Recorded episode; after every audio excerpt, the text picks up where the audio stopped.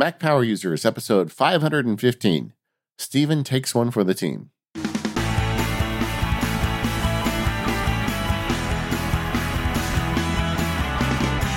Hello, this is David Sparks, joined by my pal Stephen Hackett, and welcome to the Mac Power Users. Hey, Stephen. Hey, how are you? Good. We are due for a feedback episode, and uh, there is a lot to discuss today. This is a, an episode that we've tried to do a couple of times, and then you know our schedules change and things come up, and, and it's it's finally here, and uh, we've got a lot of stuff to catch up on. Yeah, we do. This is going to be like a roller coaster, man. I feel like uh, we got some highs, we got some lows in this episode just for the listeners, there's a whole topic that has no detail in it that David just told me on Skype that he would just tell me about on the show, which I'm sure listeners have picked up on this. I am extremely type A, like to a fault. Like I like yeah. outlines done days and, and it's like this, I'm worried. Like whatever yeah. is in this topic, I'm very concerned.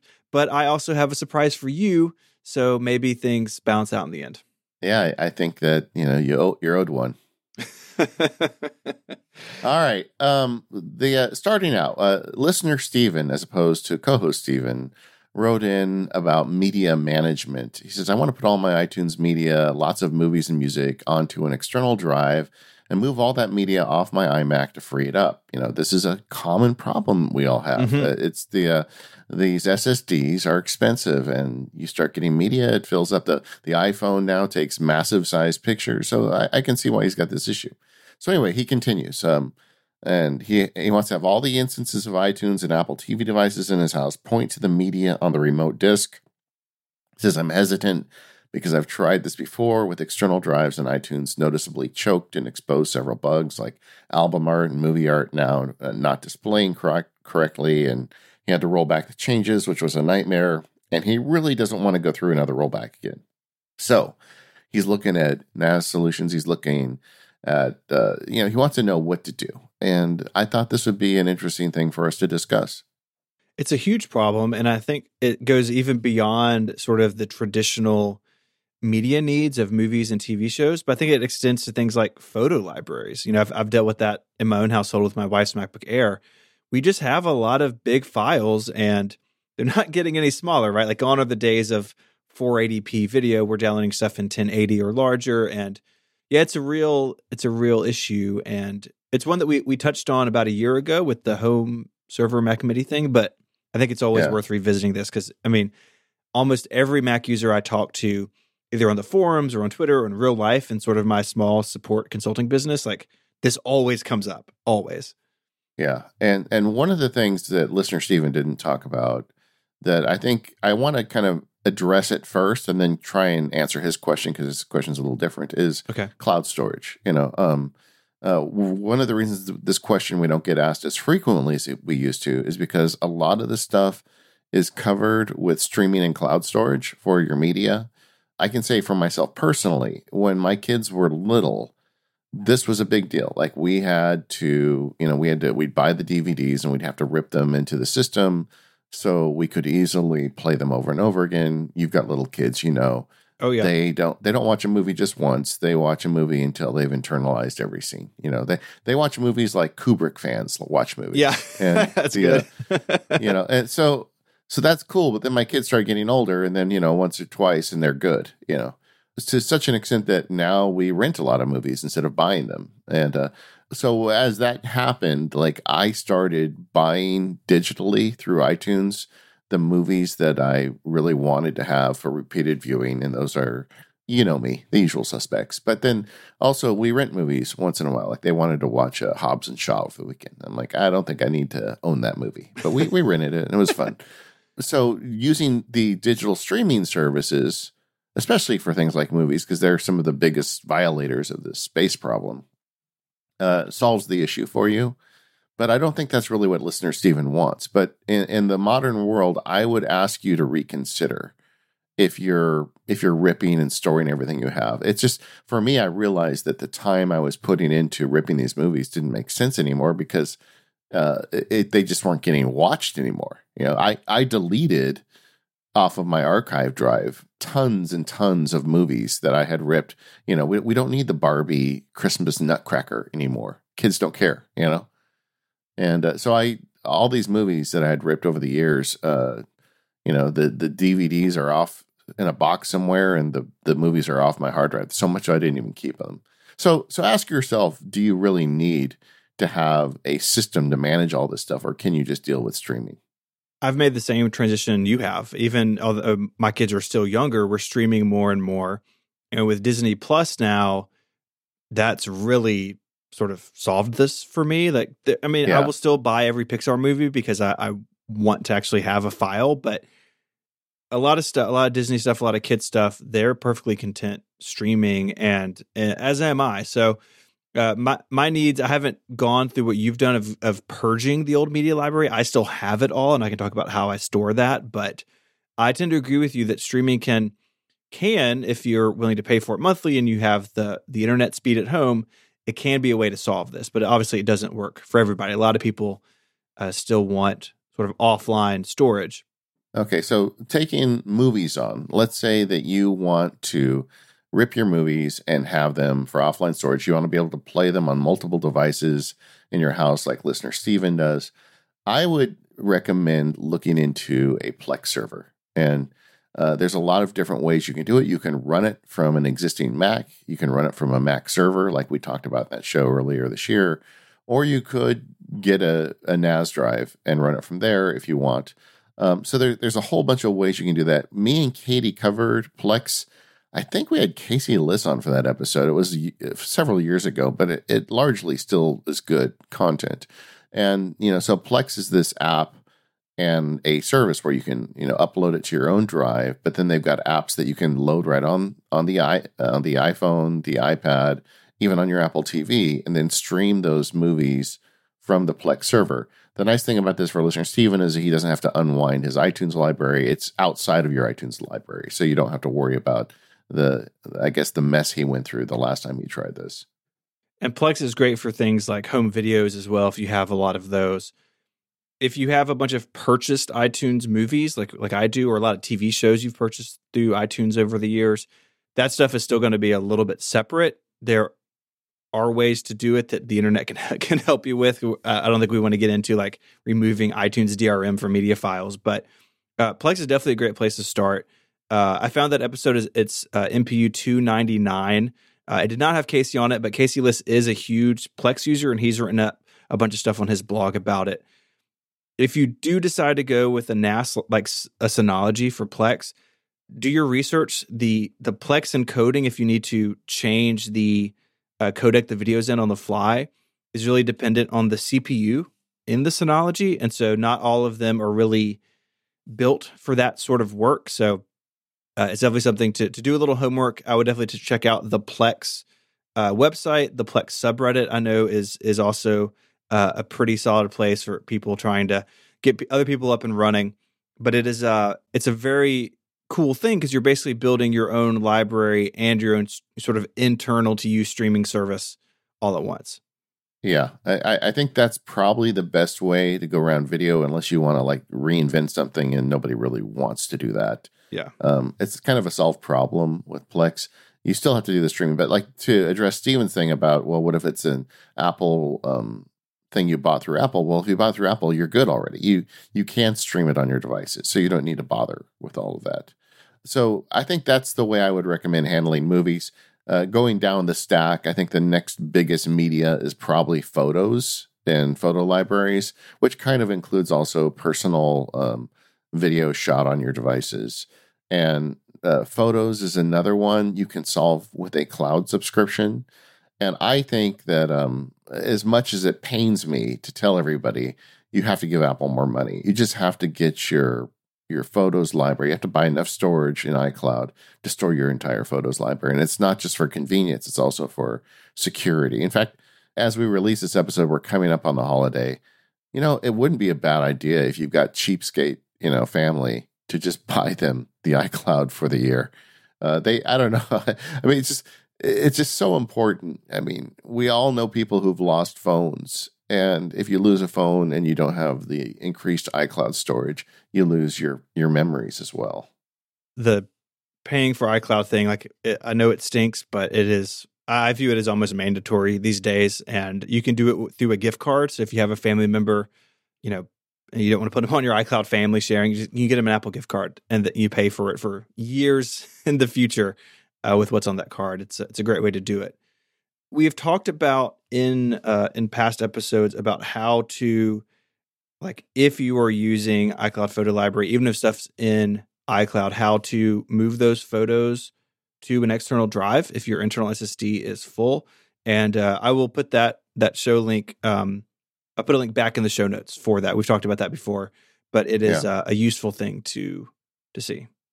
And they also have an option uh, in iCloud uh, in the Photos app to just do cloud storage in the app. Like uh, for me on my iMac, I have all native images downloaded and stored. I've got mm-hmm. plenty of room on my drive, but on the laptop, I just have reference the cloud files and it only pulls down what it needs. So Same. you you know there's another way. You know that's another way around this. Yeah, if you do want backups though, you need local copies. So um, yeah, check check that out. If you if you listen to all this and you st- you're still saying, hey, I, I do need to store stuff locally uh, you can, like I said, you can go out to the Synology site, pick something out. The the the plus models on the Synology site are the ones that are sort of built for media encoding. But if you don't need that, you say you just need disk space for an iTunes library. My suggestion, honestly, is do something that is directly attached. I had a Synology years ago, and it was it was cool. And I know people who swear by them, so this is just sort of my experience. I didn't like the overhead of it. Of it's it's basically its own computer. It's on the network. It can do a lot of cool stuff. But I have found over the years that I would rather just have large external drives hooked up directly to a Mac because then I can treat them as a regular external drive. I can back them up to Backblaze really easily because it, it supports external drives. And I have the sharing and stuff that's all native to Mac OS. I don't have to deal with the Synology software, which is good. But again, it's just one more thing, and I've really come to appreciate uh, simplifying my storage as time has gone on. So I went from a Synology to a Drobo attached to a Mac Mini over Thunderbolt. I had some issues with that Drobo, and now my uh, media library is on a single four or maybe five terabyte external USB hard drive plugged directly into my Mac Mini server, and it's backed up via Backblaze, and I back it up offsite uh, every once in a while. It's a single external hard drive and it's a spinning hard drive, not a solid state drive. And I have found that it's fast enough to to play anything in my media library without stuttering, and uh, it, it definitely works for me. Yeah, and uh, we're going to reference that Mac Mini server show from earlier this year again, but I feel like if you're going to spend the money on a NAS drive, you should seriously look at just buying a Mac Mini um, because if you're a Mac Power user, you're running like things like Hazel and Mail Rules and things like that. There's just a lot more options you have with an actual Mac than you do something that's running a completely different operating system that you still have to make sure remains patched and updated and gets the software it needs. Mm-hmm. It's just, uh, you know, if you want to take, you know, a lot of this stuff in Mac Power users is also about removing. We want you to become a power user, but we also want to make it less complex for you and make it as easy as possible. And you know, when you look at the price of a NAS drive, you might as well look at a Mac Mini too. Or or if you're like me and you've got an iMac that's always on, I feel like I don't need one. I'm good. I I run all this stuff off uh, an iMac that I just don't. It just doesn't go to sleep. The screen goes dark, but the computer's always running. So uh, there's a lot of ways to skin that cat. The the last form of media from listener Steven's email that we haven't talked about is music. And you know music is we're going with increasing levels of uh, complexity because music is even smaller uh, mm-hmm. these music files. So um, that's something where hopefully you don't need to offload those. If you do all the other things we talked about if you remove movies you're going to open up a lot of space. I would recommend trying to just keep it on your drive. If you can't I would consider uh, it's not what is that Apple I forget the name of the service Apple has now where they upload your library. It's not music, Apple Music, but the it's what yeah, that called? It's uh, iTunes Match, I think is what it's called. iTunes if Match. If you have it. a Apple Music subscription, that is built in. Um, now it used to be separate, um, but now it's not. But you can still subscribe just to iTunes Match if you want, and not get the the big music library uh, iTunes Match yeah. is cool though. You basically you rip your CDs or whatever, and then it's twenty five bucks a year, and it matches to versions in the music store, and then you can stream from that on your other devices. So it's it's limited compared to Apple Music, but it is really cool. I used this for years before Apple Music showed up. Yeah, me too. And, and the way I would recommend it, Stephen, listener Stephen, is uh, I would first back up all of my music out of iTunes onto a media drive. Like just make a backup of it separately. I've got one of those around here. I've got several of those around here. And then um and then sign up for the iTunes Match service. And then you can start selectively deleting stuff from your Mac. You could always restore it later if you wanted. And, and in my experience, restoring those files has never really caused much of a problem. And then the other trick to that is getting smart with your playlists. Like I've got certain playlists that I uh, I have built over the years, and like when I'm getting on an airplane or doing something where I'm going to be disconnected from the internet, I want my music. I always make sure that those playlists are downloaded on whatever device I'm going to be listening on. So the smart use of playlists plus an iTunes Match account will probably take care of that for you. Yeah, the way that I do that, I have a, an Apple Music playlist called Critical, and yeah. basically any music I want on any device eh, I put it in that playlist. Like a new album comes out and I, I want it locally somewhere, I just add to that playlist when I add it to my library. And that yeah. can be a really nice way too when you set up a new device. Just like go to that playlist and hit download, and eventually all the music you want will be on your phone. Yeah. Um, so these problems I think are easier to solve now than they have been in the past, thanks to internet speeds and cloud storage solutions. But if you want to bypass that stuff, I think there there still are are ways to do that. Yeah, absolutely. Go find a big external hard drive and like David, like you said, making sure you have a backup of this stuff before you do it is helpful. But I've moved iTunes libraries a bunch over the years and I've never really had it go sideways, but you know, moving it and then telling the music and TV apps where their new libraries are, they'll, they'll re-index and you should be good to go. One of the problems people have is they just they just back up the, the actual music media files and they lose metadata that way. Um, so you should back up the entire iTunes Media folder. I believe yes. is, is what it's called. Uh, that's what you want to do if you want to keep like your playlists and things like that. So, right. um, you do that. Uh, but yeah, I, I, do think it is easier than it used to be, and and you you don't realize it at the time, but with baby steps, Apple has really helped us out with a lot of this media management stuff over the years. Uh, and they need to because you know we just had a, a, guest last week talking about 8K video, and you think you know managing storage is going to be hard with you know 1080. Just wait till everybody starts getting 8K video downloads. I don't want to think about it. Yeah. I really don't. It's like SSD prices are going down. That's the good news. The bad news is uh, the demand for storage is just going up. Mm-hmm. This episode of the Mac Power Users is brought to us by a longtime sponsor, and that's our friends over at 1Password. Use 1Password to safely protect yourself from all those bad guys out on the internet. If you go to onepassword.com slash MPU in all caps, you even get 20% off. I'm so happy that uh, I stumbled into 1Password so many years ago because there's so many things going on on the internet that scare me. Honestly, eh, it seems like every other day I get another email from somebody pretending to be a website that they're not, trying to you know sucker me into giving them some information they can use to steal my money or my identity. 1Password is the application that's there to, protect you. At the most basic level, what 1Password does is it creates a strong and unique password for every website you visit. And all you have to remember is the one password, hence the name.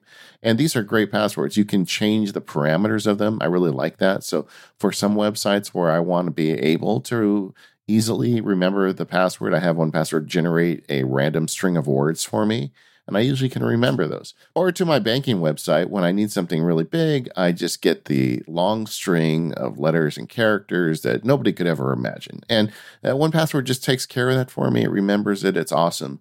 But there's so much more to this service. You can also get a family account where you can share the passwords with your family, or you can get a business account and share it with your coworkers.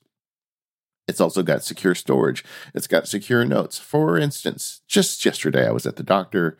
I opened my secure note in 1Password and put my notes from my doctor appointment. So now I've got all that stuff with me, but nobody can see it because it's behind that big vault door of 1Password.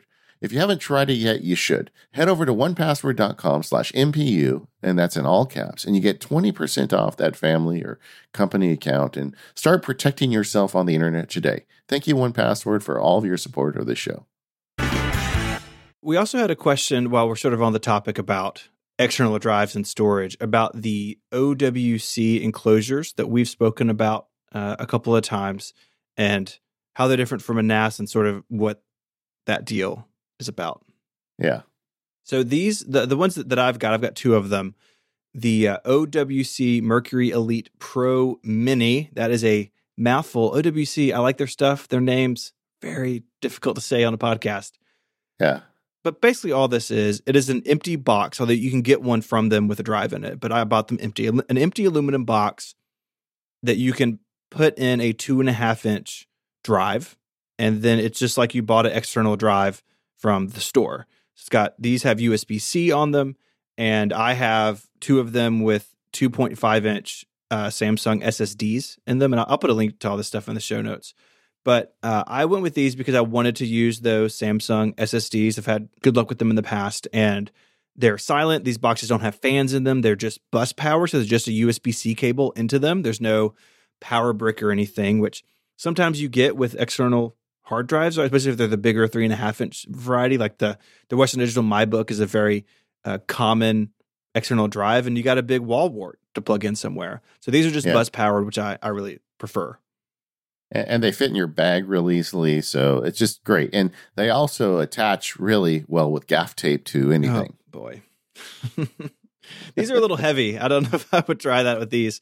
But um uh, yeah, so I've got a, I've got a set of these, and uh, something I wanted to, to address too is the different speeds of USB 3.1. So the USB standards body is also bad at names, and you have USB 3.1, and then you have Gen 1 and Gen 2. And you'll see that these OWC cases are USB 3.1 Gen 2, which is why I bought them. Gen 1 offers five uh, gigabytes per second of speed.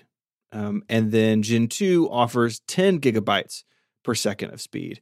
Now, if you're putting a spinning hard drive in these, that probably doesn't matter all that much.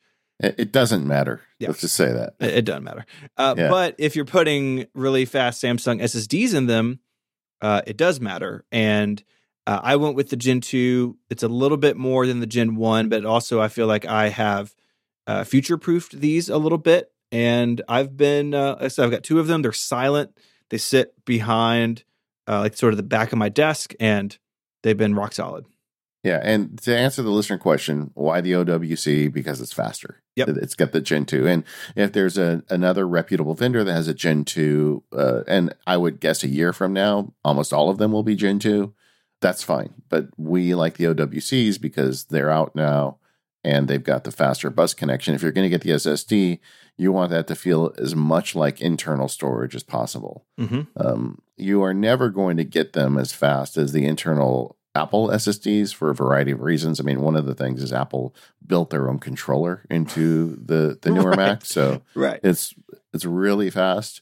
Um, but the um, but this is going to be as close as you're going to get, and that's why I like it. The other question listener asked was, how, "What's the difference between this and a NAS drive?" A NAS drive is really a completely separate animal. It's a big pile of storage that sits on your network. Quite often, it's full of spinning drives. Um, they're not so fast, but because they're on your network, you can do a whole lot of stuff with them, like we were talking about in the last segment. Right. These are, are just like external hard drives you would buy sort of already made, but you're just kind of assembling it yourself. Yeah, like I think a good example of this OWC enclosure would be what if your photos library truly was just too big to store on your internal SSD? You bought a you bought a Mac from Apple and it came with a 256 gigabyte SSD, which sadly you can do these days. And you have a you know half a gigabyte of photos and video of your family. It's just not literally not going to fit on the internal storage. Then you want to get as fast a drive as you can. So you get like one of these OWC drive uh, enclosures, put the fastest SSD you can afford in it, and then um, attach it to the back nicely or tape it on or whatever. And then you just move that photos library to that external drive. And when you access it, you can connect photos to an external drive just like you can the internal drive. Um, you're going to be, it's going to be fine, you know. But if you put it on a NAS drive or you put it on a spinning drive, uh, you would notice a problem or a delay when you try to access those photos. Yeah. And you can even do external SSDs like the T5, T3 and T, T5 and, and those things that people tape onto the back of computers. But this is an option if you want to build your own. Very often you can do something like this and be about the same price or sometimes even cheaper than uh, one of those sort of pre-built deals. I went with this because the enclosures were really fast and I wanted to use these two and a half inch SSDs. I actually had already had one of them on hand from another project. So it could be nice. And if the drive dies or the case dies, you know, it's not just one thing. You know, you can you can pull it back apart and and see what's going on. And OWC has a good warranty on these things, and their customer support's really good. So these are drives that are always on. If my machine is on, they're up and running, and I've been I've been really happy with them. It, it's it's not as fast as internal storage, but it's the closest I've ever been, honestly.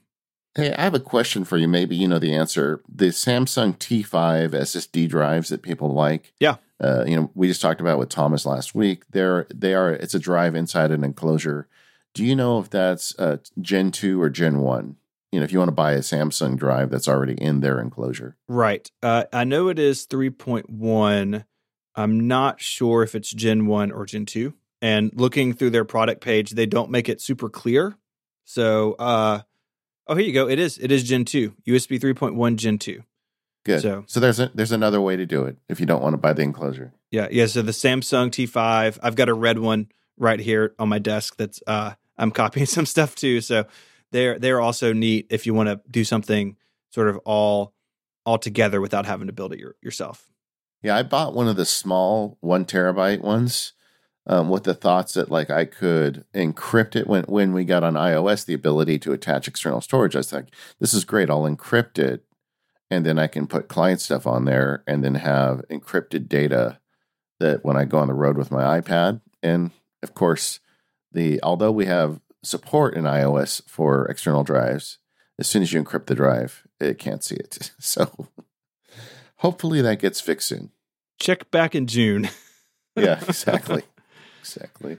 It's like we're almost there. You're so close. So mm-hmm. close. Yeah WWDC will be here before we know it. That's always how it works. Yeah yeah so, listener TJ wrote in and he had a problem with external storage and he had a real sweet solution. He sent it to me. He wanted me to share it with you on air. He thought that you'd really appreciate it. So, I just pasted it in the notes. Oh, no. Come on, TJ. So, this, this is a T5 on the back of what looks like a MacBook Air, maybe. Yeah. And it's just uh, scotch taped to the lid of the machine. Yeah. You can see the scotch tape in the picture. That is horrifying. Yeah, we'll we'll put it in the newsletter so you get a kick out of that. Oh, I feel nauseous. oh, ah. oh, boy. So laptops. We're talking about laptops. You yeah. uh, you shared recently that you purchased the 16 inch MacBook Pro, and I want to yeah. see how it's going. Yeah, I, I got it right before I went on vacation. I was working on a big deal, and I just kind of decided, you know, for a variety of reasons, I just needed a laptop. So I, I had a deal I was working on for the, the law practice. And you know how it goes when you're on vacation and you work for yourself. You're never truly on vacation. So I always do this thing where I wake up early every morning and spend two or three hours doing work and then get back to the room about the time the rest of the family's waking up and we can spend the day together. And uh, I really liked having this laptop with me on this trip. The uh, the thing, the feedback I have for the audience is I just forgot how nice it was having such a big screen on a laptop. I was curious about this because you spent time with the 13 inch uh, for yeah. most of the year. Does this thing feel enormous or did you get used to it pretty quickly? No, you know, this, I mean, everybody's got different priorities for laptops, and I totally understand, you know, wanting thinner and lighter and smaller because it's easier to carry. But for me, a laptop is is really a luxury where it's like a remote office for me when I need to go somewhere for a while. Mm-hmm. I so I I'm not going to be carrying it with me every day, so I I don't have as many concerns about weight. And this thing fit in my bag to to make the trip, and then I set it up in the hotel room at the little desk there, and I didn't move it the whole time I was there. And it's just so having that extra screen real estate um, one of my, the key ways I like to work, and I, I, talked about this in the Keyboard Maestro Field Guide. I even did a, a free video on on YouTube on the YouTube channel. Is I've got these keyboard shortcuts where I can very easily take apps and move them on the left side or the right side of the screen. And that never really worked for me with a 13 inch laptop because there just wasn't enough room on the screen to realistically use two apps. Mhm. And with the 16 inch screen, it works great. And so, like, I can have, you know, Basecamp open on one window and Microsoft Word open on another, or email and my calendar, or whatever. And very quickly, I set up some nice scripts to automate, you know, different setups for the laptop. And the thing I was doing, working on for uh, legal practice, involved a lot of reference between emails and Word documents and Excel spreadsheets. So having enough screen real estate to do that, because I'm spoiled at home, I've got this massive screen, and uh, it wasn't as nice as the massive screen at home, but it was uh, really workable, you know. So so that was great. Um, the bigger size screen makes a lot of difference for me, and I uh, yeah, I just had lost touch with that idea, but I I'm a fan of that idea, and and I understand. Like I said, you don't have to write me to tell me why a, a small and light one makes more sense for you. I get it, but uh, for what I do, having enough screen real estate to show two apps at once, practically, and being able to work in both of them, it makes a big difference. So that was great. Keyboard is fine. I mean, the keyboard is not notable, and I guess that is notable. yeah, that, that's great that you don't have anything to say about it. you know, I mean, the space bar worked. You know, I mean, I don't know what to say. You know, uh, the touch bar is interesting. My my wife spent a bunch of time on it, and she she really likes the touch bar. She's got a uh, an older. She's got one of the very first unibody 13 inch MacBook Pros okay. And it's still working fine. But I, I'm sure at some point that computer is going to fail. It's it's seven eight years old now, but she loved the touch bar, and it was nice seeing it from someone who was not a power user perspective because it was giving her keyboard shortcuts in the apps she was working on that she doesn't know and will never learn. So she was using it quite a bit, and it's very easy as podcasters and geeks to make fun of the touch bar, but seeing her use it kind of reminded me why Apple probably made it. They didn't make it for us.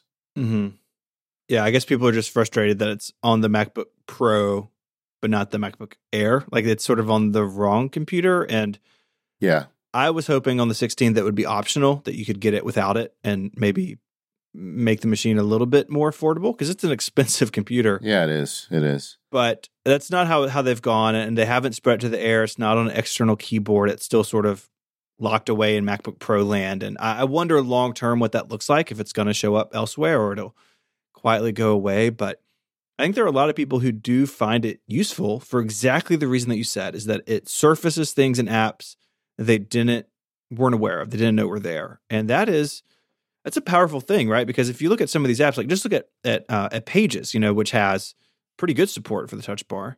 Yeah. If you look through the menus in Pages, it's overwhelming. There's so many things it can do, and the touch bar sort of acts like a a smart filter for all of that stuff, and that is genuinely useful to a lot of people. Although at one point I was doing a lot of work in Excel and the screen kept turning dim on me. And it just, the, I'm like, oh no, have I got like a defective machine? Am I having a stroke? What's going on here?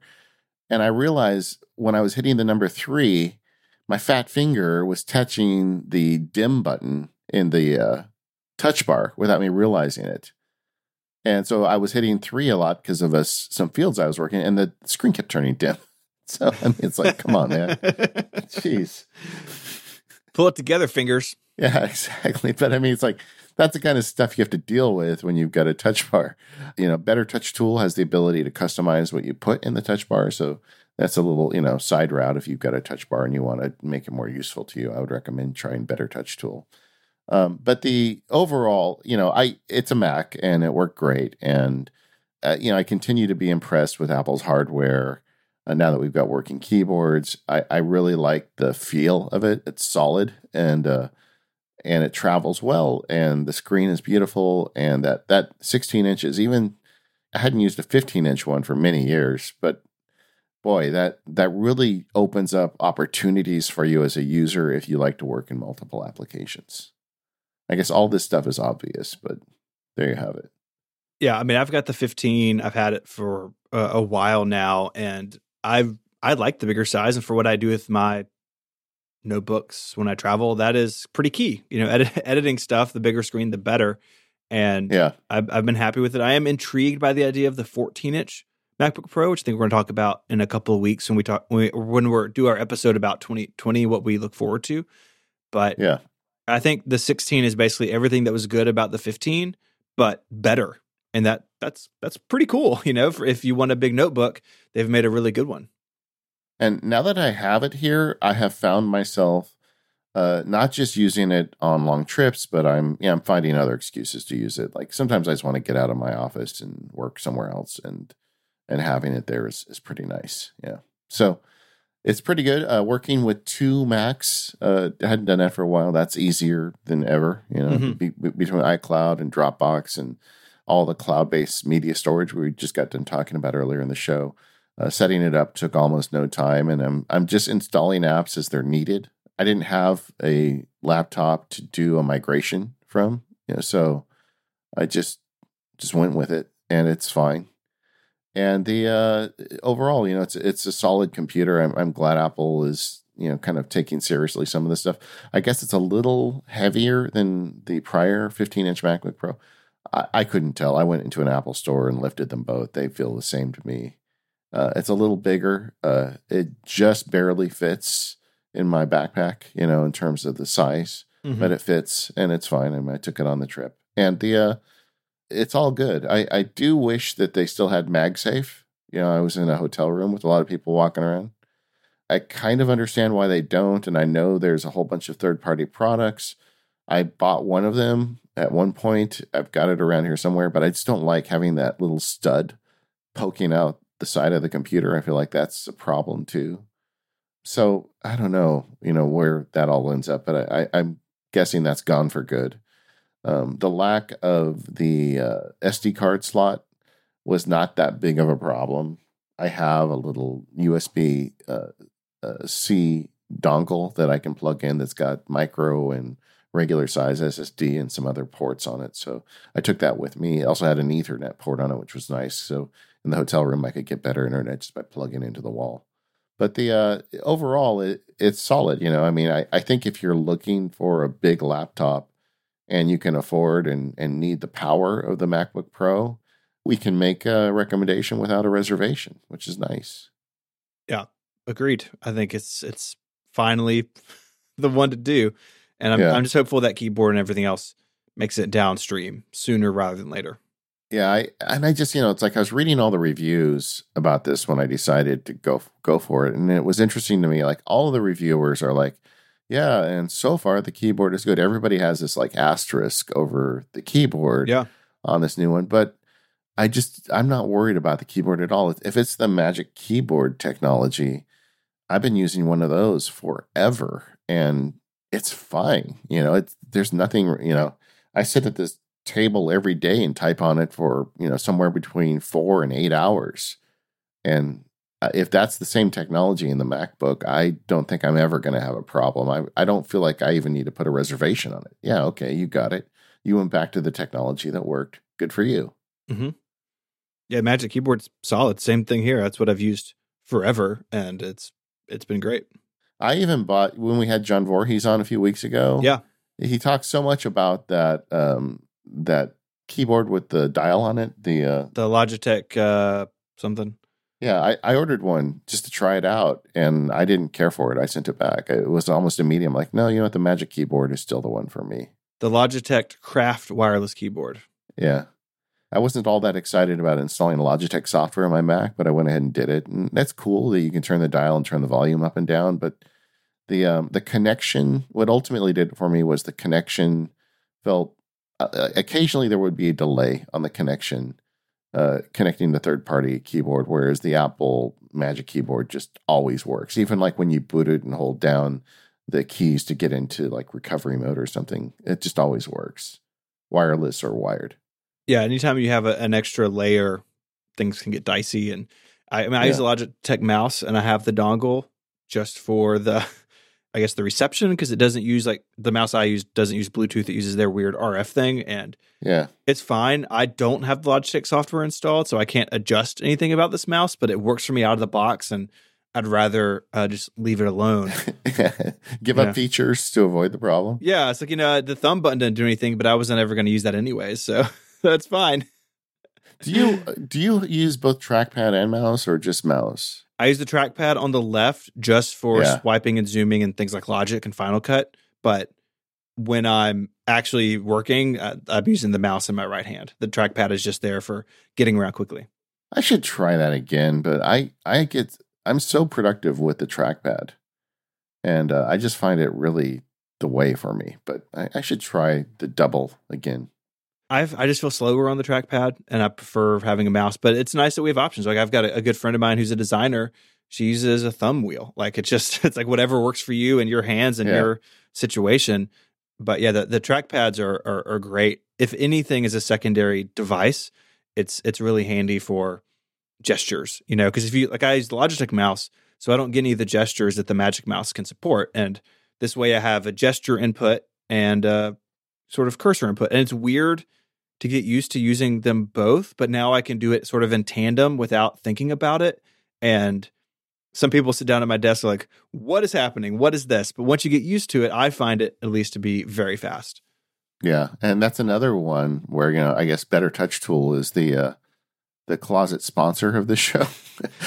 Better Touch Tool is another. It's just really great if you want to use the the trackpad. You can create custom inputs and like I've got like ways I press it to move a window and and do other things with the Mm-hmm. with the trackpad that aren't built in. I mean, the Apple gestures are great, but you can go much further with Better Touch Tool. Yeah, I think it's time. Maybe in 2020 we'll do a deep dive into Better Touch Tool as an episode. Yeah, probably. I think that'd be good. Well, I'm I'm glad you're liking your notebook, and uh, I'm glad that you had a nice vacation and that you came back in one piece. Yeah, I did. I I came back with bruised ribs. I haven't told you that, but that's a that's a whole nother story. Well, I, I do know that you went skydiving. Yeah, I did. Was that That's before or after the bruised ribs? Uh, there were multiple events. Let's just leave it at that. I had I had a great time, and my body, uh, you know, Paying the got tossed around a little bit. Yeah, That's okay. It's all good. Yeah, all well, I'm glad you're okay. If it doesn't kill you, it makes you stronger.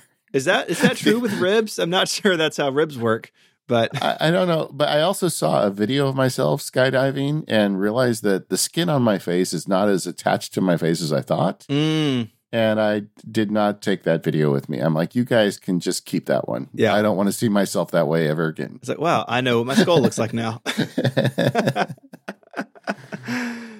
oh well, well, thanks for checking in with the 16 inch, and um, I hope that I hope that you two are very happy together for a long time. well, I, I, we better be. It was expensive. oh, computer prices. They're fun to talk about.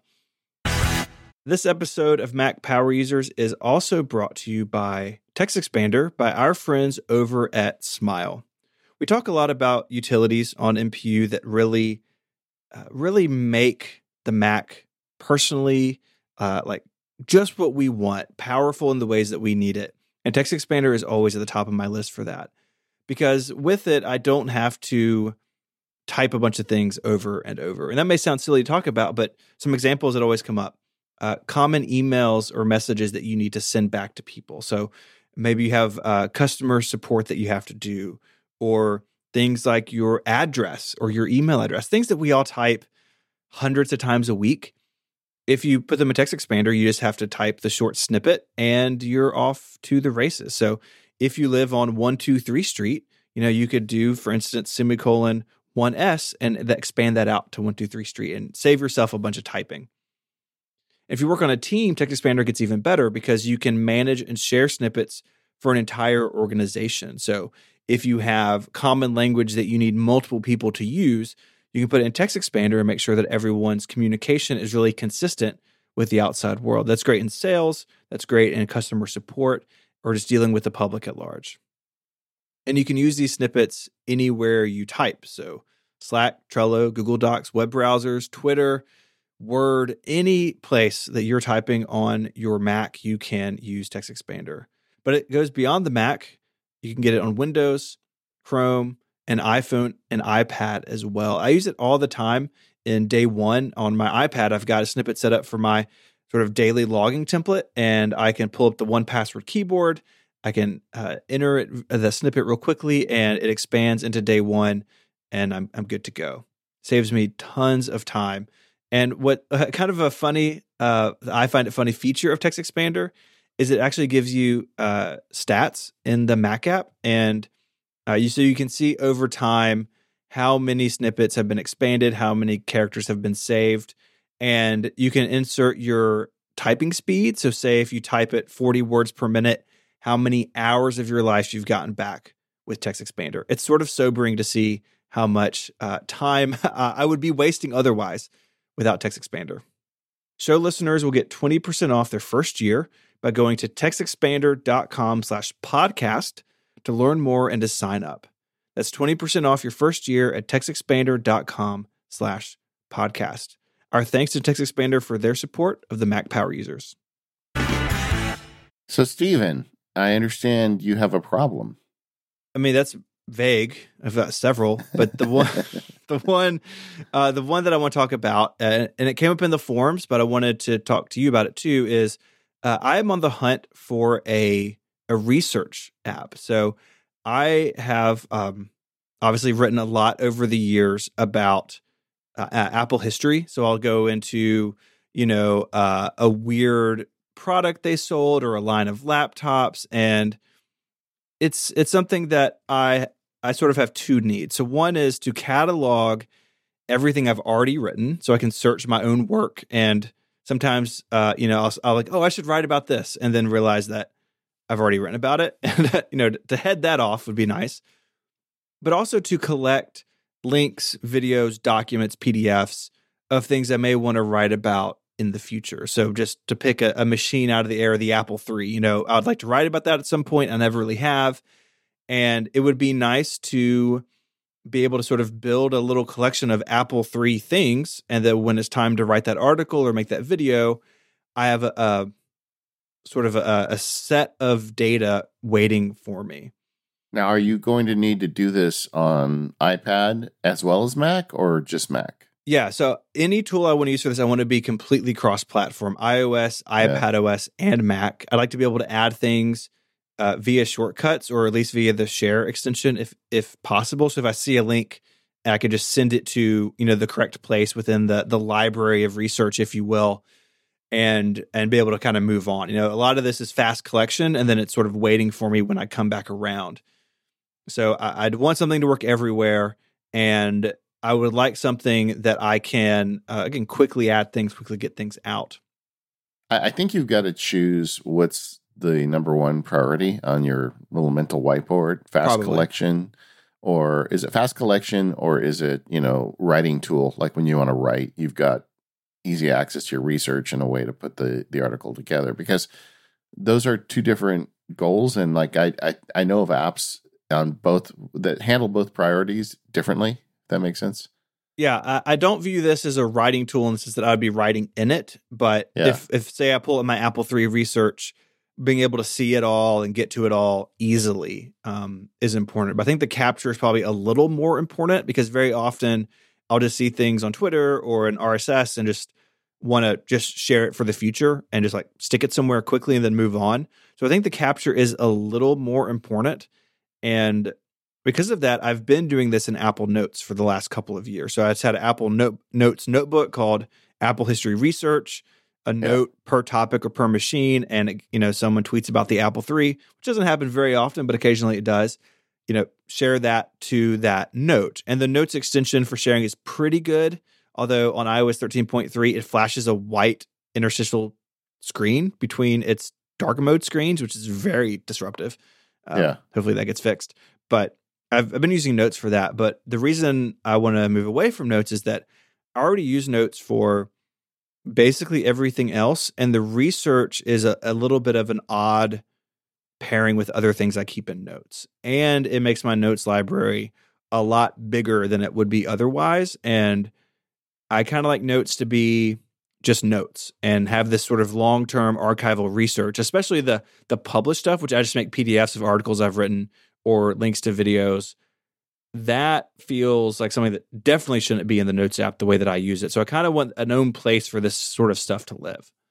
Yeah, that's a tough order. Um, like, for instance, Notes is great with the automation for appending, prepending text to existing notes. Like, uh, shortcut uh, automation stuff would be really easy to do with Notes.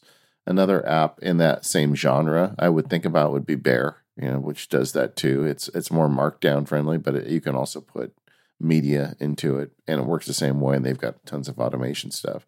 So if you want something like Notes, but a separate library, Bear would be worth consideration. Uh, when you first described the problem to me, I was thinking Scrivener because Scrivener is amazing if you have a complex writing project and you have a lot of research because you could save all the PDFs and everything to a research file in Scrivener.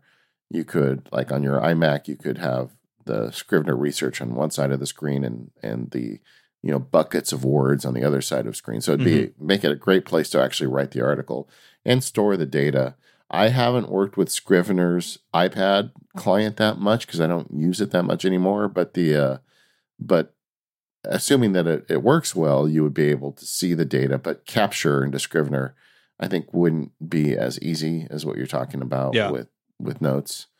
Uh, and it sounds like capture is your priority there's a whole bunch of tools out there, and I'm heard I'm sure we'll hear from academics because there's a whole bunch of stuff out there built around academic research. Mm-hmm. But a lot of times the tools they have, like you're not going to be creating a bibliography and right, you know, research notes. So some of that stuff I think is overkill for what you're talking about.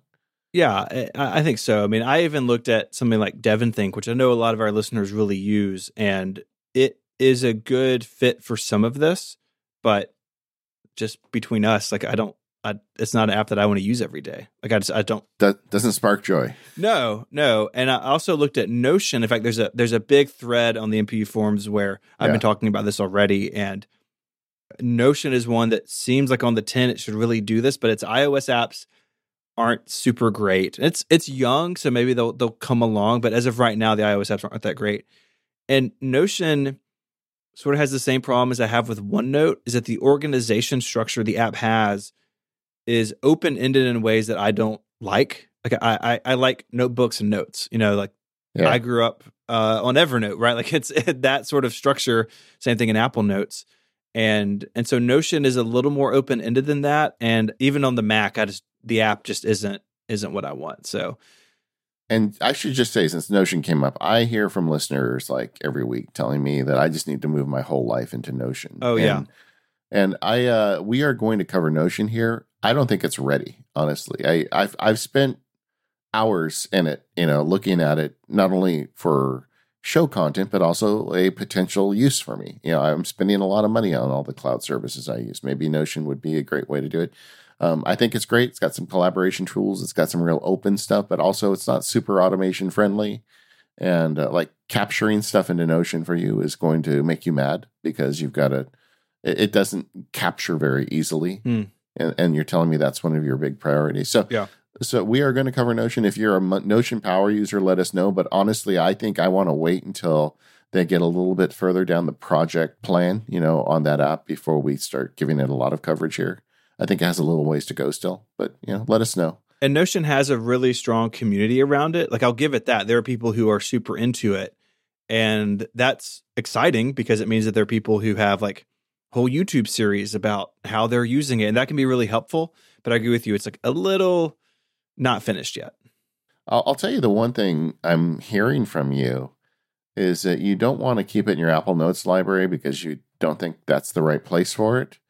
But it seems like that's working for you. It, it is. And I'm not sure why you can't just keep it there. Yeah, because I mean, now I've thought about moving it and now it's uh now it's in my brain. You know, I, I could just be like our friend yeah. CGP Grey who just continues to use Evernote for all this. But um, I actually tried that about three months ago. I, I, picked all this stuff up out of notes and put it in Evernote, and I lasted about a week. it's just yeah. not yeah. for Evernote. Yeah, I mean, I can tell you with Apple Notes, I have a, a very big library, and there's sections in there that have field guide assets and information. There's sections in there that are full of legal template stuff, mm-hmm. and I mean it's it's just a massive library. They have folders now with the most recent versions of it. You can generate the folders on any device.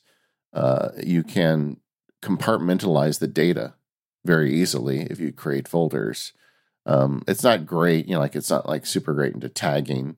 If I were you, maybe I'd play with Bear and just okay. see if that feels any better to you. But Apple Notes is so integrated into the system. I mean, it's made by the same company that makes the hardware and the operating system. I think you're going to be hard pressed to find something that's as easy to yeah. capture data into. I mean, when yeah. you tell me that's the probably the number one list on your whiteboard, then I think that's probably going to ultimately point you back at notes. Giving me a lot to think about. I don't know. I am gonna try Bear again, and I haven't tried DEVONthink three, which is pretty new. And I checked it out in the beta, but I haven't really run it. And so I'm, I'm gonna give DEVONthink three a shot. Maybe the, the UI is less Byzantine now, but we'll see how yeah. it goes. Well, I, I go through this all the time too. Like I, I have this uh, with my legal practice. I have moved a bunch of it into Basecamp because right. I, I want a place where I can put containers for uh, clients. A lot of the stuff I do is uh, transactions for clients, and I want to have some place where I can collect all the emails and keep notes and like, and I can give the clients access to the pieces of it I want. But the you know, it's not like setting up a Slack channel where different clients can talk to each other. You know, mm-hmm. I want to be very compartmentalized, and it seemed like the best solution for that. But I'm always looking to see like is Notion something that would do this better or or whatnot. You know, but the uh, it, it's really a never ending quest. That's the reason we make the show. I guess is we we're never happy. But you know, the the thing you're describing, it's not complex enough to need academic tools. Definitely not. Maybe uh, a way I would do it too is consider um, taking a text expander snippet to build like a like a Apple Note text for like as a template for when you do this research. Say like I want to do make one of these notes on the new Mac Pro, and then you could have a template that says you know research materials, performance, whatever. So you open up the note, you you type the snippet, and it creates basically the text based outline for whatever you're working on, and then you can always have a lot more structure to the Apple Note, so it feels better to you. Hmm. Okay. Yeah, I'm going to go back and play with this, and I'll report back and see where I end up. This episode of the Mac Power Users is brought to you by Setapp. More than 150 powerful Mac apps just for your Mac at $9.99 a month. Setapp is one of the best ways to find applications for your Mac. Their curation team only selects apps that meet the highest quality standards in design, usefulness, and user experience. It's a, easily one of the most productive tools for my Mac because you get a, over 150 apps for just one subscription. It saves so much time and money. I signed up for it when they first began, and man, I just keep finding stuff. I was just looking while we were talking earlier, and this app I've been talking about the whole show, Better Touch Tool, it's in there. Of course it is. Because Setapp saves you so much time and money, the search for the best tools have been done for you. Uh, and you just pay the same flat fee every month. So if you find one or two apps you you get that can justify a Setapp subscription, you're going to get so much more icing on that cake because there's all these apps you find. I've got clock apps. I've got uh, I've got an app here that deals with giving me the weather in different locations. All this stuff just comes with the subscription. So go to setapp.com right now. And if you like it, you pay $9.99 a month for as long as it's useful to you, and it will be useful for a long time. Uh, on my Mac uh, from Setapp, I've got more here than I could recite in this ad. Probably 50 applications installed from my Setapp installation, but there's apps in here like Bartender that helps you fix your menu bar, Busy Cal, you know, great calendar app. Clean My Mac, that's that alone enough for me is probably enough to justify the subscription. And it just goes on and on. Of course, even better touch tool, iStat menus, marked from Brett Terpstra, frequent contributor to the Mac Power users. There's just a whole bunch of stuff in here. I just started one I downloaded recently called One Switch.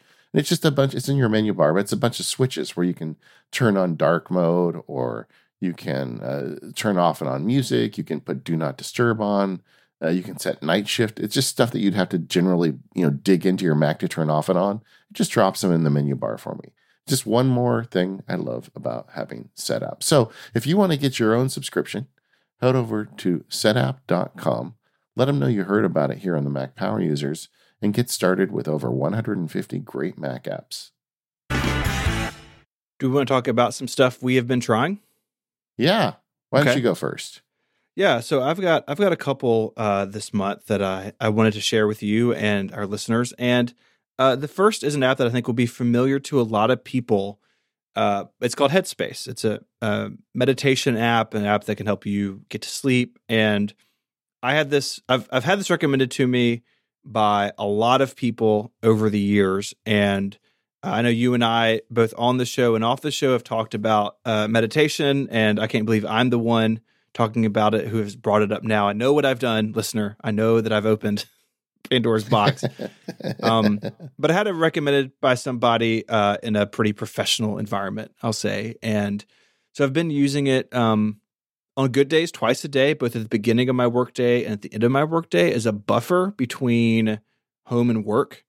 And you know, it's it's runs on your iPhone and it's got I'm I'm still in the very beginning stages of it, so I'm on a course that's sort of like a, you know, working through like the the basics of meditation, and they're they're very short, and sort of getting used to stopping and breathing and all of those things.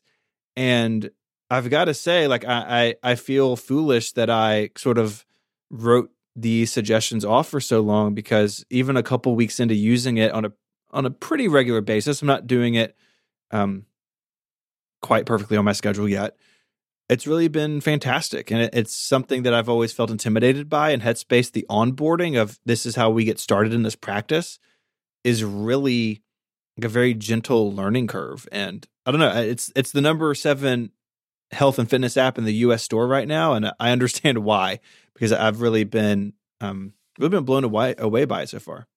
Yeah, people who ask me if they want to get started in meditation, I always recommend Headspace because I, I, don't remember the instructor's name, but he does a great job. And and I've been meditating since the '80s, so all the meditation teachers that have been good that I've ever had have been really gentle about. It. They're like, you know, the whole thing about this is don't beat up on yourself. You know, yeah. give yourself some space. And and he kind of follows in that school. But I I had to laugh. I went scuba diving recently and I do this only in in Hawaii. I don't scuba dive in California because it's cold and there's nothing interesting to see. but the uh, um, the so I, I rarely do it, but when I do it, it's always these introductory dives and the instructor's like your tank was only supposed to last 20 minutes and you were down there for 40 minutes i'm like yeah i've been i've been intentionally breathing for like 40 years i know how to do this that, that's the whole thing about scuba if you start breathing fast you use up your air real fast right. and, hmm. but but I, I i'm glad that you're doing this i you know it, it's easy to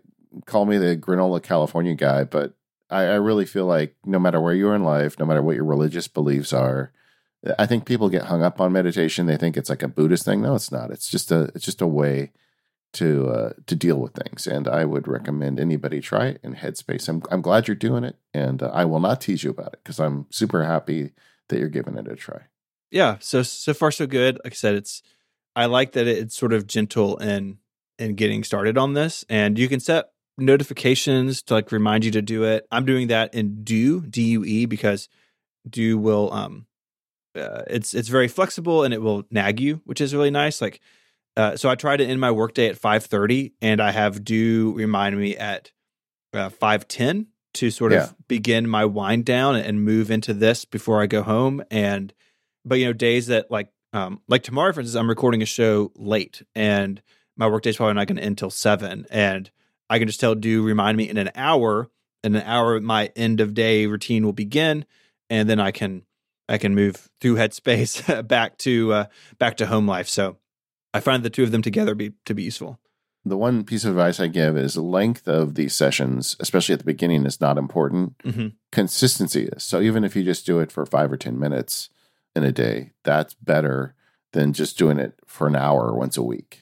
Yeah, yeah, and it, it has in the beginner course. I think it starts with three minutes, and then and then it sort of prompts you to uh, go a, a, little longer. And so even that is sort of a an easing into uh, what this means. Yeah, uh, I spent some money. I bought the new iPhone battery case. Didn't you say you were not going to do that? Yeah, I did. I did. And, I did. and now I, you have. Well, we had uh we had some uh, family friends over, and and I ran out of battery a couple times. I'm like, okay, I guess I should just get one. And the the thing that really sold me on it, honestly, was the button for the the pictures. Yeah. I was in the store and I tried it. And I'm like, this is amazing. And like, I am for some reason I don't have the gene that lets you hold a phone out and take a selfie and push the little button on the screen competently. Mm-hmm. I just it's just hard for me to get like done right, and I'm worried about it. Then the picture, I look worried in the picture because I'm trying to hit the button.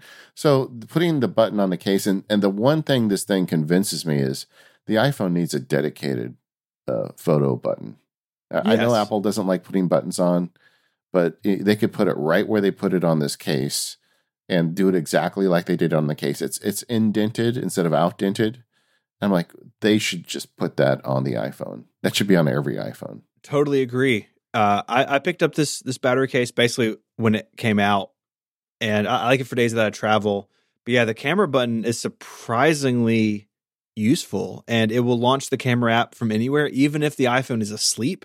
So Yeah. I think we've all had that situation, like you trying to get a picture and like you can't 3D touch, not 3D touch it fast enough or whatever it is, and it makes it instant. And I am with you. I want this button on the side of the iPhone next year. Like I know Jony Ive is gone, so maybe they're going to start adding buttons back. But like this is one that I am in favor of for that just instant access to the camera. I mean, if they really must, you could take the mute button off and put a, a camera shutter button there and just put the mute in the control center or something. I I'd be willing to have a little bit of inconvenience to get to the mute button because you know, like I said, we had some family visit. We took them to Disneyland and being able to pull your phone out and get it into camera mode with your button as opposed to fiddling on the screen. Mhm. It's just, I mean, it's obvious, but it really is nice. And when you take selfies, you can hold the phone up and just have your finger on the button and you press the button. You get selfies where I'm smiling. I don't look worried. That's awesome. It's such a good addition. I didn't. I, I figured they were going to do a battery case, but I definitely did not see that they would add this this new feature, and it's it's really cool. This is not going to be my everyday case. It's still going to be the case I use when I travel and have like, uh, or like battery heavy days. Yeah. But like, as we record this, we're heading into uh, Christmas and I've got a big family Christmas thing. I'm going to have it in the battery case, not because I need the battery.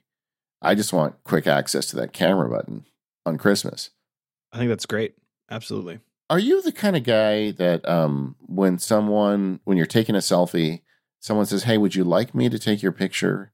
You know, or would you say, No, thank you. We're just going to take a selfie? What, how do you handle that? I'm the kind of guy that I will ask a stranger to take a picture of us before I attempt the selfie.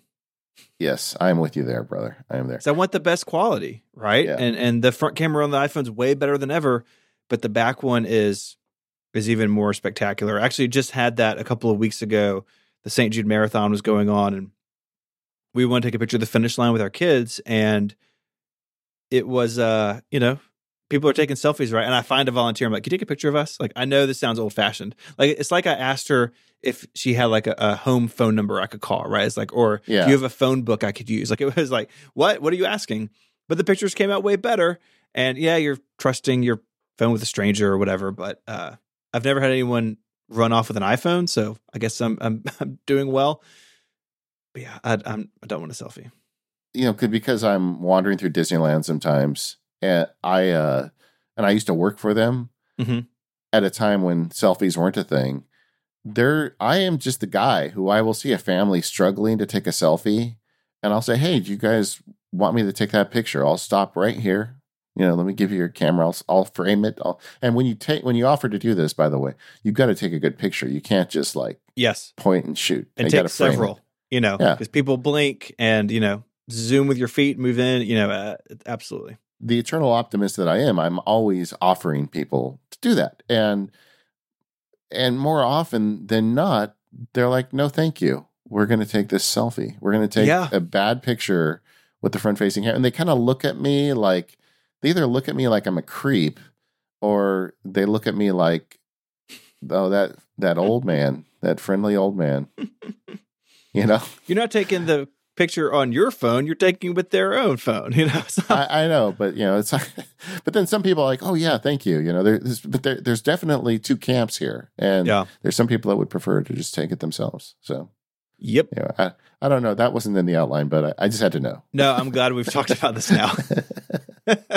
Another way that we are alike, despite our our difference in age. I, I am not afraid to offer to take people's pictures, although the rejection hurts, and I'm getting a lot of it. Mm, I'm sorry. Yeah. I'm sorry.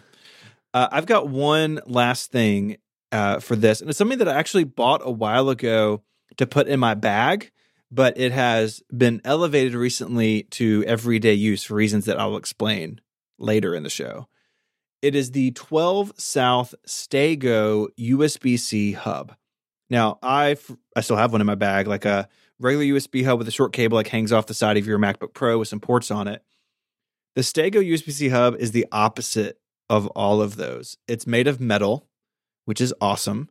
It has a a a built-in USB C cable, and by that I don't mean that it's always connected. In fact, it's not always connected, but the storage is built in. So it's like a like a you know like the Samsung phones with the pin, you know, like the stylus that's in the body, and you click the button, the stylus shoots out.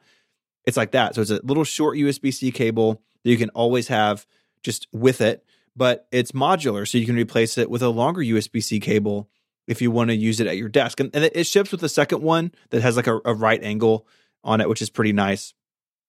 But uh, you know, it's it's a pretty standard USB hub. So it's got a USB C with 85 watt uh, pass through, so it won't keep up with the 16 inch MacBook Pro, but the other USB C MacBooks it will charge uh, HDMI 4K. It has uh, USB uh, all the Gen 1, so it's 5 gigabits per second, so not 10, but well, one of the ports has um, the 7.5 watt fast charge. So if you want to fast charge your phone over Lightning, you can do that. Uh, then it's got gigabit Ethernet. It has uh, USB C from external power. So that's what goes uh, into the um, like any other USB C devices uh, you may have. And then it also has SD and micro SD. So this is nice. It's metal. It has little rubber feet on it, so it doesn't slide around. You can carry this around. This will go back in my bag eventually. But if you need like a small USB C dock for your desk, uh, I've really been impressed with this, and because it's it's small, it's built really well, and having the USB C cable that's sort of always there is a is a really nice feature. In fact, I'm using this with a long USB C cable right now, and I kept the short one like inside the case. So when I'm done with it on my desk, I can put it back in my bag and and know that I have it. Yeah, I this looks like a really nice thing, and I like totally trust 12 South products, so that would be a, a good one. I mentioned my my USB C dock earlier in the show. Mine is uh, not as fancy and not as nice, but it's good. It, it's a Anker one I got off Amazon. It was like thirty bucks, and it doesn't have like the pass through you were talking about, right? But it it does have. Um, it's a, if you're looking for one that just gets you, you know, like HDMI and the various SD cards, micro and regular, mm-hmm. and the uh, like Ethernet and USB ports. I trust Anker products, so I got this one and this is the one I took on vacation with me and and keep in my bag with the the new MacBook, and it's it's nice.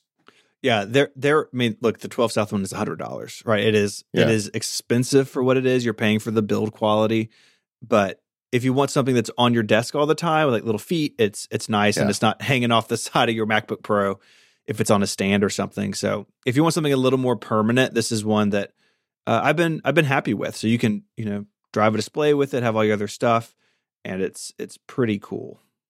Yeah, I feel like the Anker one's more like if you just need the inputs, yeah, something like this will be fine. Yep. Especially like with the laptop. But if you want something that you're not going to have to ever worry about again, probably the 12 South is the way to go. I think so. You know, if you're using it with a LG display or something, it's great. So uh, there's a lot of these on the market. I've just been impressed with this one. I also like that it has three USB A ports. Some of them only have two, and it's actually kind of surprising how nice it is to have one more so I've got, you know, my time machine drive and uh, my Logitech dongle I mentioned earlier, and some other things all, all plugged in, uh, nice and neat for for reasons again that will become clear in a minute. LG display, huh?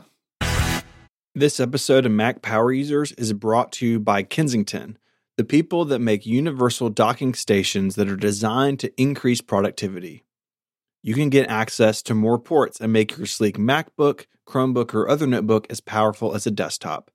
It's all plug and play, you don't need any drivers, and you can enjoy up to dual 4K displays with HDMI and DisplayLink video connectors, plus USB 3, USB C, and Thunderbolt 3 with power delivery available. The Kensington engineering team has three decades of experience in high volume manufacturing of hardware IT products plus rigorous testing and quality control cycles means all their products are tested above industry standards. If you're an IT decision maker looking to find the right docking solutions for your organization, check out Kensington's Pro Concierge program and test drive a docking solution today. Visit kensington.com slash Mac right now to check it out. That's kensington.com slash Mac to learn more. Our thanks to Kensington for their support of the show and Relay FM. So you're mentioning it, it's kind of warm in there, huh? It is. It's, Yeah. it's- yeah. Well, you know, I turned the air off earlier. It gets, it gets warm in here. Uh, listeners of the show will know that I have been teasing Stephen about the new Mac Pro because I was with him in WWDC. We were fortunate enough to get uh, MPU got invited to the keynote. Then Steve and I got invited to the secret room where they had all the Mac Pros in June. And I, at one point, I was sitting there and there was like a display, and I was on one side and Stephen was on the other side. And I saw him looking at the Mac Pro with the love in his eyes. and I just wish there was something in the world that I could look at with the same love in my eyes Wow. as Stephen was looking at the Mac Pro. That comes across a little creepy. yeah, that's- but I, that's okay. It, it was there, brother. It was there. So I've always felt like you've got a Mac Pro inside of you. But but like you were telling me a week or two ago, we were I think it was about a week ago now, you were telling me Mm. this iMac Pro is great. I'm good for great. now. The iMac Pro is great. Mine is on its way to Indiana to live with somebody else. I knew it. I knew it. um, so here's here's what happened. Um, I, uh, you know, it's the end of out the with it. it's Just the end out of, with it, man. it's the end of It's the okay. year, and We're, thought, we're family here. You're among okay, friends. fine, I'll just All come right. out and say it. I ordered a 12 core Mac Pro with a four terabyte SSD in it, and it comes in January. Done. Band aid ripped off. I love it. I love it for so many reasons. I lasted three days. the iMac Pro is great, and by all means, it's the best computer f- per dollar for my setup.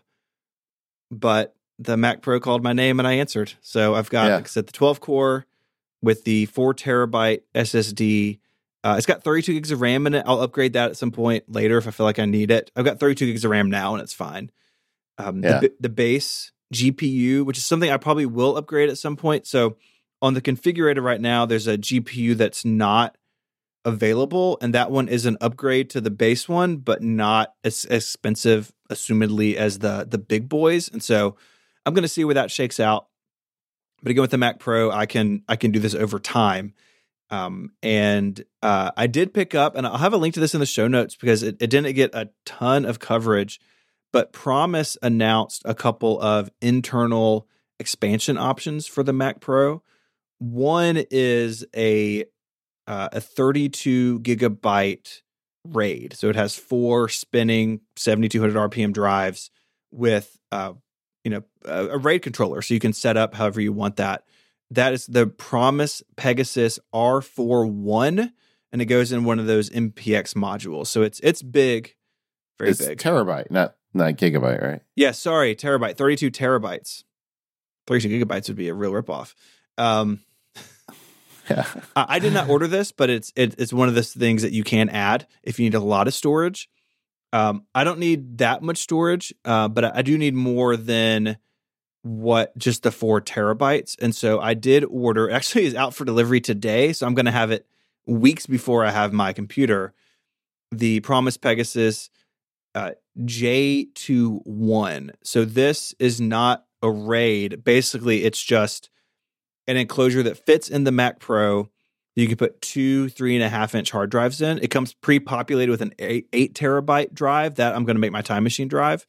And, I, Sure. and I've bought another eight terabyte drive for uh, archive because right now I have, like we talked about earlier, I have those those two four terabyte external SSDs, and as of right now, one of them has 1.1 terabytes free, and the other has 2.1 terabytes free. So they're filling up, and uh, being able to put a second big drive inside the Mac Pro will be will be nice. Not as fast as the SSD, but the cold archives uh, will be fine, and um, the te- the SSD that I use basically for active projects that'll all fit on the new internal drive. So uh, I'm buying some time with storage, and um, actually I'm going to follow up on the J2i. I talked to Promises support people, and they were not clear.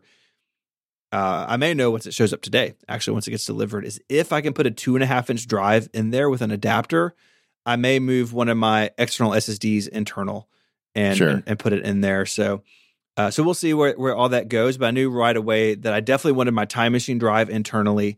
Look, this is going to be below the desk, so a spinning hard drive will be silent. And with time machine, there's no reason to use SSD, like no reason at all. So the the spinning hard drive will definitely be fine for that. So it'll have the J2i in it once I get it set up. And as of right now, it's going to be delivered a little after the new year. It's actually moved up a couple of times now, so uh, we'll see when it shows up. But but yeah, got a Mac Pro coming. All right, we we got to unpack some stuff here, man. Okay. Um, Okay. Yeah.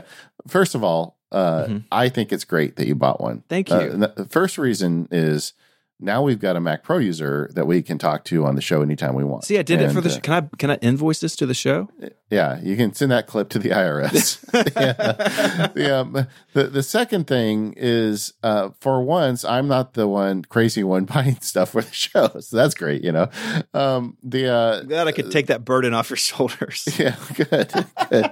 But the uh, when you know we talked to Apple and we you know we had these interviews and and they told us you know look if you want to make the next you know Pixar movie this computer will do it for you but it's also a computer made for people who want to upgrade and even just in your your explanation you said it's going to have this much RAM but at some point I'm going to put more in or Mhm. I'm going to upgrade the graphics card there's a group of people out there that want a Mac that they can they can tinker with and like a guy who used to be an Apple genius like you and who does like to upgrade, I just always felt like this was a fit for you. Yeah. And in my head, every time I'd hear Apple say that, I in my head I'd say like Stephen. I just had like Stephen to Right. the end of that sentence. So I just assumed that you probably would get one. That's why I was teasing you about it. I figured I didn't know it would happen this fast. I, I thought didn't it either. might be in a year or two, but but I'm I'm glad you got it. I think you'll have a good time with it. It's you you, you definitely didn't need it, you know. I have to tell you, you know, I mean, you had an iMac Pro, which is a great computer, but it, it you know, we all buy things we don't need, you know, and as I used to tell Katie, I mean, like, I don't play golf, I don't have like expensive habits, but I want to have the the latest and greatest tech, and this is Yeah. just a a version of that, and and now that you have it, it's going to be great to be able to have you as a resource to to talk about how the upgrades are going and how complicated they are. Yeah. I'm sure we've got listeners out there who are going to buy one as well, who are not making the next Pixar movie, but they want a Mac that they can tinker with on the inside and upgrade the video cards, or they want it. You know, Mhm. that that is something. Like my iMac Pro is great and I love it.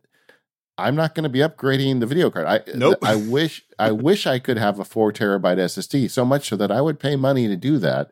But the idea of having someone pull the glass off this thing and get inside of it, Mm-mm. it they just never go back the same. Mm-mm. You know, Well, and- on the iMac Pro, the only thing actually upgradable is the the RAM. Uh, the SSDs, you know, they're with the T2 chip, and it's unclear on the Mac Pro if the if the internal storage can be expanded. I don't think it can. So I went with four terabytes because I plan on having this machine a really long time. And my one regret on the iMac Pro was ordering the one terabyte internal drive, which is why I have all these external drives floating around.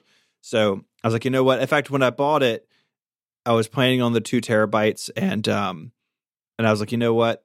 It's it is even more money, and the money's obscene, and like it's you know it's uncomfortable to be Yeah. talking about how much I spent on this, but for the long, this machine is for the long haul. And I was like, I'd rather have breathing room now uh, with those four terabytes. So that honestly may be the thing I'm most excited about in the immediate future because I I won't have to juggle so much data around.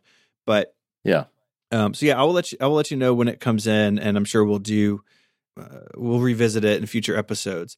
But it has also answered another question that I had that you and I spoke about and I spoke about and Connected, where I was sort of also considering because one thing I want to do next year is when I'm not recording, work out of the office a little bit more. Just you know, days where it's just admin work, or maybe I'm writing. You know, like I know you've got your your favorite places that you go.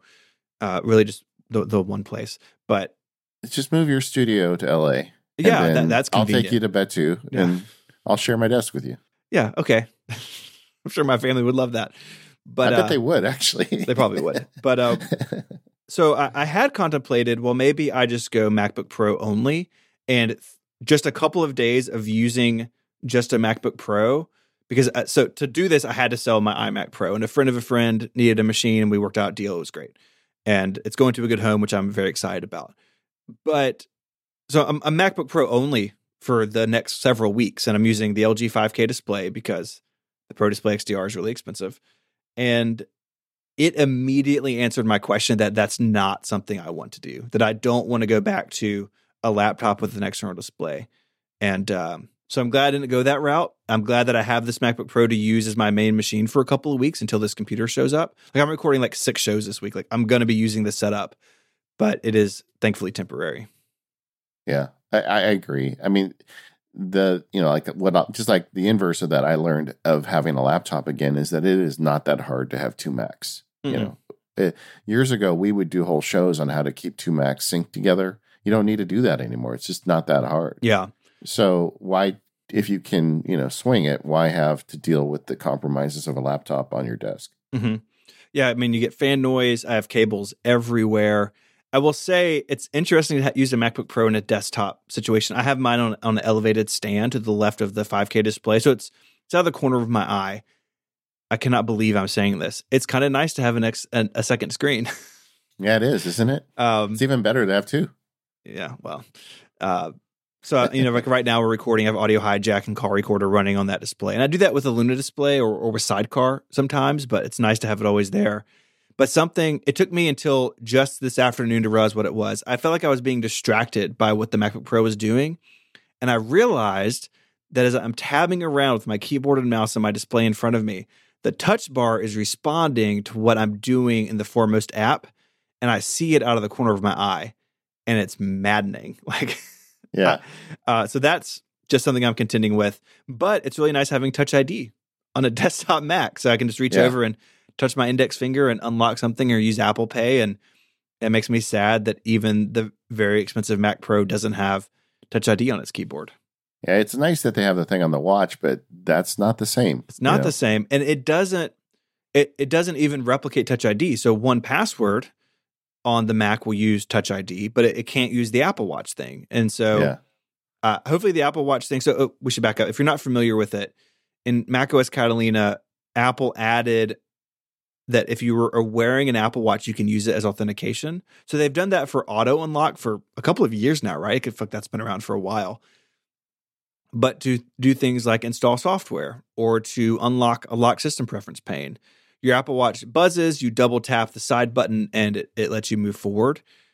That's not, best I can tell, that's not open to third parties yet. I hope it is. I hope 1Password and others can integrate that in the future. But it's really nice having Touch ID on a desktop, and I wish that that we could have it in an external keyboard or something, or you know, but uh, not yet. And you know, maybe Face ID will happen at some point. But uh, I've enjoyed having Touch ID, but man, the touch bar jumping around out of the corner of my eye, like I'm actually going to have to move the laptop a little bit so it's a little bit more out of my line of sight because it's it's really noticeably distracting. Yeah. Okay. So you went with uh, with the Mac Pro. You went with twelve core. Twelve core. So you upgraded. You upgraded it slightly, but yes. not crazy. Uh, I, I, I totally stand behind you on four terabytes. I feel like you you know at this point for internal storage, you, you're going to need. It's just going to get worse over time, and yeah. presumably you're going to have this computer a long time. But the nice thing about the Mac Pro too is you you can add a lot of storage on the inside. Yeah, if I if I need like there's a, there's a future I think that if I really am pushing up against this that I would go and get that internal 32 terabyte RAID and just for stuff that's not on my boot drive. Like th- there is benefit to that, and because it's four drives, you can do RAID five where it's both fast and redundant. So th- there's all there are lots of opportunities for expansion, and because it's a Mac Pro, I can do it all inside and keep it nice and neat. Um, but yeah, yeah, the 12 core, so that's one step up from the bottom, and the 32 gigabytes of RAM is stock, four terabyte upgrade. Um, that's all I changed. I, I can see a, a, future too. I mean, uh, I it's not going to be impossible to imagine like an eight terabyte SSD at a decent price in a year or two that you could also put internal. I mean, yeah. all that stuff just goes in the machine. You don't have to, you know, duct tape it to the back like I do. Uh-huh. You don't have to deal with the slowdown and dealing you know with different you know USB C protocols and cases. So like you get the advantage of having all that built in. Did you uh, do Apple Care? I did. Apple Care is two ninety nine, and that yeah. was a no brainer for me. Buying a computer this expensive. Apple Care gets easier the more money you spend. It you does. Know, like, it, the iMac yeah. Pro, I was like, yeah, I should do it. The Mac Pro is like instant, instantly added it. Yeah. A lot of people will want to know. I did not do the wheels. I thought about it. It's four hundred bucks, which is seems like a lot of money for what it is. You cannot upgrade them later. It's a different frame, like the wheels and the feet are different frames. So I guess Yeah. you could buy a frame on eBay or something, but you, you I don't want to completely rebuild my computer. The reason I did the feet, uh, a couple reasons. One, to save the 400 bucks. Uh, two, it adds height to the MacBook Pro or to, excuse me, to the Mac Pro. And um, I feel like it's already going to be a little invasive under my desk. My desk isn't that big. And so we'll keep it a little bit lower. And honestly, I am not going to need to pull it out all that often. And when I do, I can like shut it down and, and unplug stuff safely and, you know, and do all that. So I feel like the wheels would be cool, but not really all that useful in the way that I work. I totally get if you're like our guest, uh, Thomas, like you're in one edit bay, then another, the wheels make a lot of sense. But for my needs, uh, I didn't feel like I needed them. And, you know, I've got a rug under my desk that this, this thing will sit on. It's like real low. It's like not like a, you know, crazy 70s rug, like real low ply sort of deal. I think Yeah. it'll slide okay on that if I if I need to, get it out on occasion. So Yeah, you're going to be great. You're going to love this computer. I'm. I'm really excited. I mean, part of it is like as sort of a big Mac guy, I've never I've never owned a Mac Pro. I mean, I've got a couple now in my collection, but I've never used a Mac Pro when it was new as my own. Um, I had a job at one point that we had a Mac Pro, but it was only for certain uses. And part of it is for me, like I'm excited to to sort of have the Halo car, as John Siracusa called it, right? To have the uh, the big boy, and it you know is now by far the most expensive computer I've, I've ever owned, and I'm very fortunate that I can I can do this. Um, but I'm really excited about it, and I, I think that um, it'll be it'll be fun to talk about this machine. And uh, I think it's just the beginning for like third party stuff, like internally. Know, right now, there's the only two drive expansions are from Promise. I imagine others will make them. I'd imagine if the the one I've bought cannot take a two and a half inch drive, I think there'll be one out pretty soon that can. So you can put SSDs in it because SSDs are always in the two and a half inch form factor. So I, I'm excited to see how how long and, and how hard I can push this machine, and I look forward to to having it for a really long time. I really hope Apple is aggressive with third party and and first party like internal card support, and they come up with new graphic cards and all sorts of cool stuff as we get into the future. I I'd love for them to really make this a platform. Um, one of the things I want to ask you about before we finish today, though, is so you sent your iMac Pro with your gorgeous 27 inch Apple Mhm. 5K screen in the mail to somebody else. I did. and I then put a stamp bought- on it, and kissed it goodbye. yeah, and then you bought in anticipation of getting this new Mac. You didn't buy the six thousand dollar monitor. No. I mean that that's good. I'm glad. I would have really given you trouble if you did that. If I had, or if I do, uh, I may not ever tell anybody. Yeah.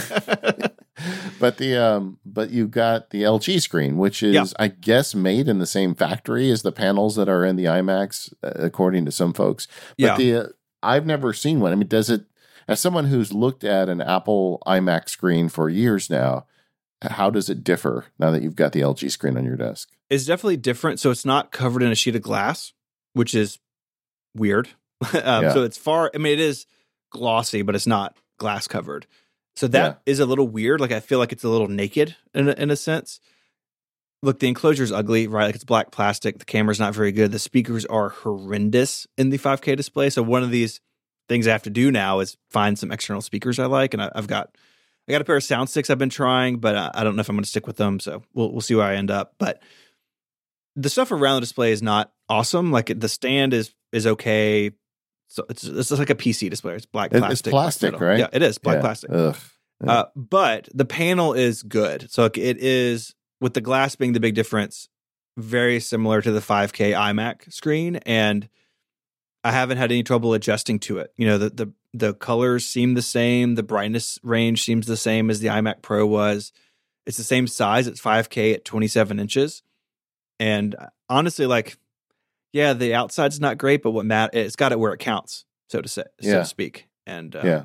and so it's fine. It's not great. It's got it's not great looking as far as a object, but as far as a display, I'm perfectly happy with it. And it's if Apple were to make a 5K display sort of in the spirit of the iMac or the Pro Display XDR, I'd probably be tempted by it. But the LG 5K, I think it's a bad rap in our community, and I don't think it deserves it. Like, yeah, it's a little clunky looking, but past that, like it works like a Mac display. Okay, all the all the buttons work, everything is is nice. The camera's all integrated as you would expect, it's a pretty good experience. It's just a little unfortunate that it's wrapped in black plastic.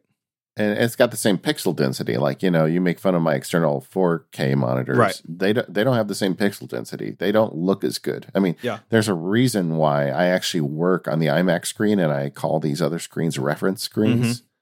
You know, I, I don't want to be like writing on those screens, but Yeah. they're fine for reference. So so I get it. And and honestly, you know, it's all about what's under that desk for you. And Absolutely. and I do believe I was there. I saw love at first sight. I'm glad that you got one. And I, I I'm anxious to hear what works and what doesn't work. And like with such new hardware, I'm sure it's going to be an interesting story over the next year.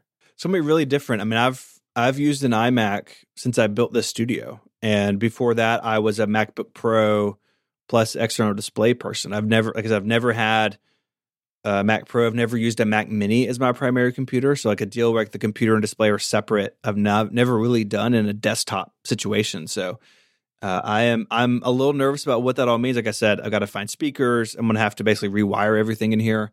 But I think at the end of the day, I'll be I'll be really excited to get it. I think since you sent your iMac off, we'll have to do. You'll have to send me some files, and we can do uh, like render comparisons, like a Final Cut render or something for one of your videos. Yeah, I would like to do that, and I just I didn't have time to do that, and it, you know, We can we can use mine. yeah, I need to sell, so I'll use yours. Um, Yeah, because I, I think it will uh, it will smoke the iMac Pro in, in some areas. You know, the GPU is not great as as the base GPU, but I think the CPU going from eight to twelve cores may may counteract that in Final Cut. It depends on exactly what you're doing, right? Like, and Yeah. the Afterburner card wasn't even in the conversation for me, even though I do edit 4K ProRes.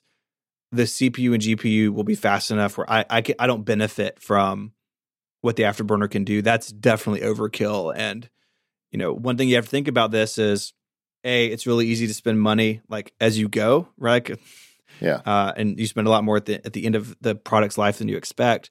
But it's only a certain number of slots as well, right? So for me, like the afterburner wasn't really a consideration because I don't need it, and it takes up a slot where I may need those for storage or a, a, better video card down the road. So you got to manage all that stuff over time, and and it may change over time. If I get to a point where I'm doing a lot more video, or I go beyond 4K, or I buy a second camera, I'm doing 4K 4K multicam maybe that would pay off. But at this point, it doesn't, so I don't need it, and that's what's cool about the Mac Pro. So we can uh, we can uh, start making the Mac Power users a live video show uh, that's distributed in 8K. Don't promise that. You Stephen's face on one side and my face on the other. Look, no one wants to see us at 8K. Like, Yeah, yeah, that's true. Nobody want really that. wants to see me at 1K. To be honest with you. so yeah, I've Um, told you now. It's out. The cat's out of the bag. So Ah, don't don't worry. I mean, you're among family. Like I said, Yeah, yeah. I, I know for a fact we have some listeners that are uh, that are doing the same thing. And honestly, you're buying this not just for what it is today, but what you can turn it into tomorrow. Totally. And and I know that you will be doing cool stuff with it. If you're a listener and you need to uh, to either make fun of Stephen or better yet, affirm his choice because you bought one too. Yeah, that one. The forums that would one. be a great place. forums would be a great place. I think so. Yeah, I, I remember when I bought a 3000 computer in like 1980 something, and that's basically the equivalent of what a Mac Pro costs now. Yeah. And it, it hurt, but I mean, computers were just expensive back then. It did hurt, um, but Yeah. you know, we got to move forward. You're good, man. And and we have got some great content coming up on the Mac Power users. So That's there right. we go. well, thanks for listening. We are the Mac Power users. You can find us over at relay.fm slash MPU, or you can find the forums at talk.macpowerusers.com. And um, thanks to our sponsors, 1Password, Smile Setapp in Kensington. We'll see you next week.